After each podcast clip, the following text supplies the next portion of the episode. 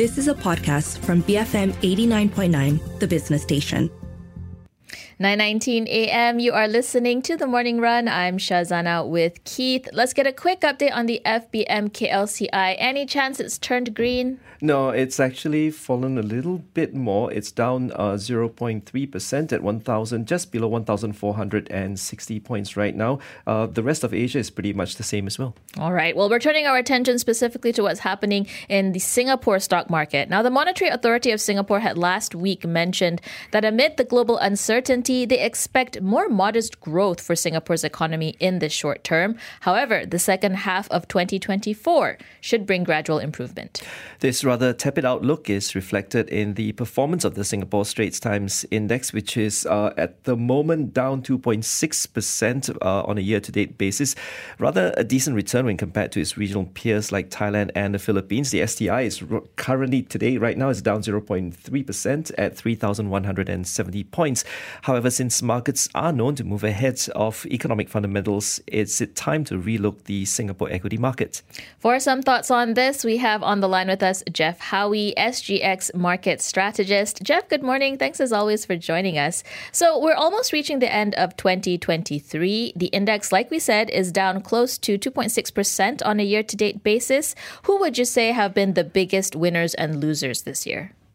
Hi, Shazana. Uh, I guess got to take into account that dividends actually boost that total return to a positive 2% total return in the year to date. Mm. And that really puts the STI in the middle of the Asia Pacific leaderboard this year. And that's after we topped the APAC leaderboard last year. But the STI itself is very diverse and uh, thus there's been quite a significant 70 percentage point performance difference between the best and the least performing STI stock in the year to date. So, the uh, the stock which has seen the highest total return was Sembcorp Industries, a total return in the vicinity of 50%, while Venture Corporation has been the least performer with a 23% decline in total return. And then you have also new joiners to the STI, so Seatrium, while it's declined 20% thereabouts in the total return this year, it did join the STI this year after its market cap did grow significantly with the Keppel offshore marine asset acquisitions. But I guess from an overall industry perspective, you've had utilities lead, followed by industrials and then banks, while real estate stocks pretty much on the other side weighed the index. Geoff, uh, Singapore's GDP growth is projected to be at the lower half of the 0.5% to 1.5% range that was forecast for 2023. So, with this slowdown, what do you reckon are the what what do you reckon are companies most resilient to this? Yeah, well, this year it's been manufacturing and trade, Keith, that has really weighed Singapore GDP.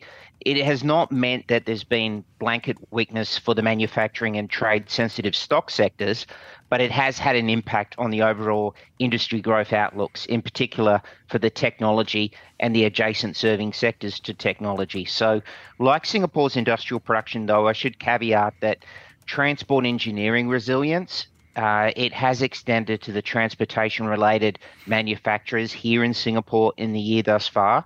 But um, what we've seen, I think, interestingly, over the recent months is our stocks becoming more determinedly looking towards 2024 because we we are, as you said, expected to grow in uh, just just sub one percent this year, but then we are expecting to see Singapore's growth rate double up to over two percent next year, and IMF also expect uh, ASEAN five, which we're both a part of, to also accelerate next year from four point two percent to four and a half percent. So for Singapore, that acceleration from this year is expected to come from uh, robust services, in addition to sustained expansion in construction. Um, and that's given the, on the construction part, that's given a sizable pipeline of government projects. But for the growth in the services sector, it's expected to be supported by continued improvement in trade services, information and communication, and a robust tourism industry.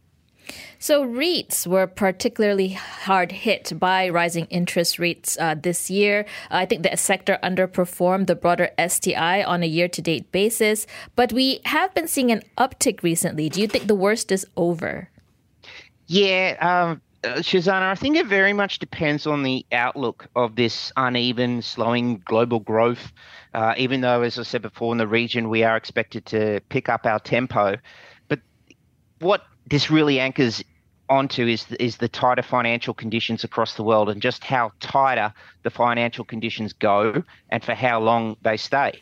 Uh, in particular, 70% of the world's REIT stocks are actually listed in the US. So, what happens in the US has tidal impacts on the global REIT market, particularly through the high interest rates. But as we saw last week, the 10 year US Treasury yields, they retested the 4.5% level. I think at the moment they're around 4.6%. But that last week, that did provide a strong bid tone to US equities, and that also impacted the globe. So um, that decline in the US yields did see the FTSE EPRA REIT index rally some 7% last week. And then we also had an impact. Our iEdge S-REIT index gained around 5%, and that halved its year to, t- year to date decline in total return to a decline of 5%. So uh, it did have a big impact next year, but we're yet to make the green uh, for the REIT index in the in the 2023 year to date. Mm. But the, I think going forward, the major overarching catalyst for these moves it's it, it, was a step down in the expectations for the 25 basis point hike at the next FOMC. It was a significant step down. So expectations are now at 5%, and those expectations were as much as 45% in late August that we would have a rate hike in December.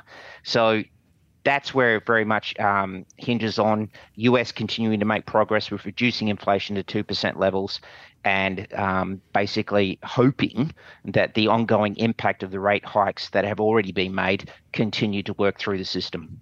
Geoff, if we look at a couple of Singapore's lenders, uh, DBS showed some stellar results, a uh, 16% increase in net profit, but they do expect loan growth to be to be challenging going forward. UOB also mentioned single-digit loan growth going going forward. Uh, what does this indicate about the health of this sector?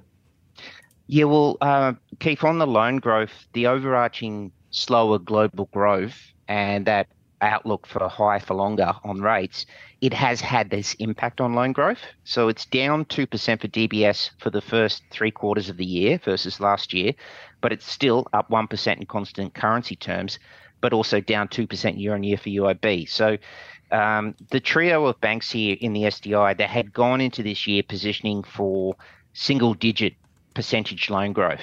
However, they had to revise that to low single digit once it became apparent that number one, China was pursuing consumer led growth track rather than investment led growth. Number two, the technology down cycle would play through the year. And number three, that there would be no reprieve in the Fed funds rate this year. So I think a better outlook for growth in 2024, potentially lower rates next year as well um, it has seen UOB actually project mid single digit loan growth for 2024. And DBS did note uh, in the CEO's presentation that for 2024, while the higher for longer rates support the net interest margins, there is, of course, that trade off with loan growth. Um, so on the, on the net interest margins, that has a pretty big impact on the total income of the growth of, of the total income of the trio. On Friday morning before the open, if OCBC reports the same net interest income for the third quarter as it did for the second quarter, or even the first quarter of this year, then the trio will actually report another quarterly record for combined net interest income. And that combined total would be above 8 billion Sing dollars for the quarter, for a fourth consecutive quarter. Mm. But at the same time, yeah, uh, sorry, Shazana, you've got non interest income growth has been a really important thread for the bank's businesses as well. And UOB project double digit fee growth next year, while DBS expects fee income momentum to be sustained by number one, wealth management, number two, cards.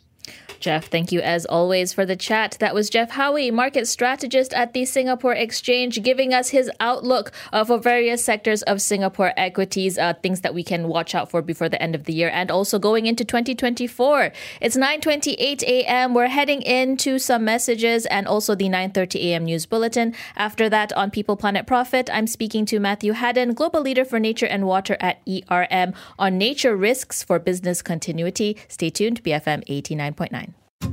You have been listening to a podcast from BFM 89.9, the business station. For more stories of the same kind, download the BFM app.